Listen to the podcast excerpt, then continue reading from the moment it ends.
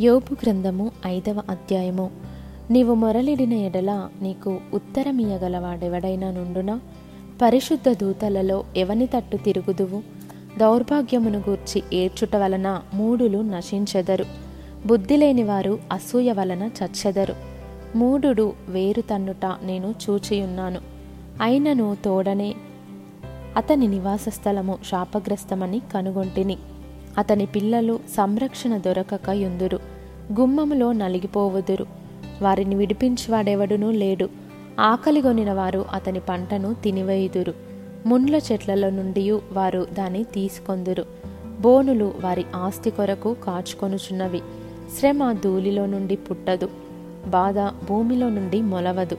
నిప్పురవ్వలు పైకి ఎగురునట్లు నరులు శ్రమానుభవమునకే పుట్టుచున్నారు. అయితే నేను దేవునిని ఆశ్రయించుదును. దేవునికే నా వ్యాజ్యమును అప్పగించుదును. ఆయన పరిశోధింపజాలని మహాకార్యములను లెక్కలేనన్ని అద్భుత క్రియలను చేయువాడు.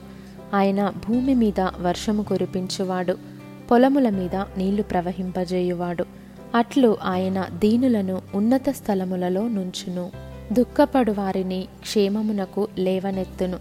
వంచకులు తమ పన్నాగములను నెరవేర్చ నేరకుండా ఆయన వారి ఉపాయములను భంగపరచును. జ్ఞానులను వారి కృత్రిమములోనే ఆయన పట్టుకొనును.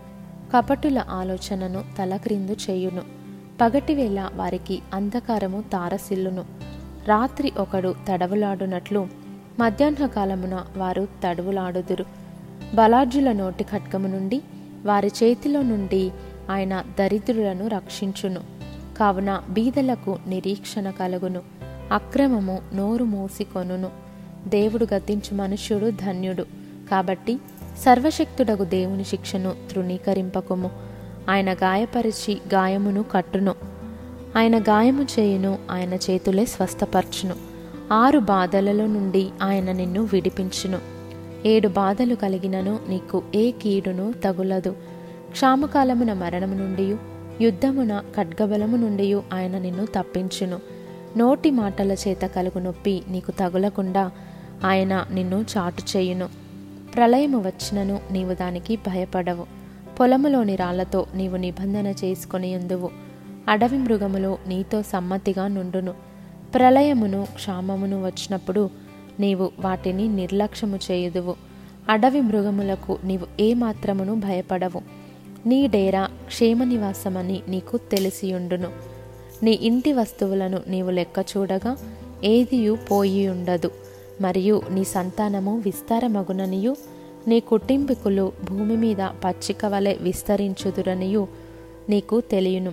వాటి కాలమున ధాన్యపు పనులు ఇల్లు చేరునట్లు పూర్ణ వయస్సు గలవాడవై నీవు సమాధికి చేరెదవు. మేము ఈ సంగతి పరిశోధించి చూచితిమి. అది అలాగే ఉన్నది ఈ మాట ఆలకించి నీ మేలు కొరకు తెలుసుకొనుము.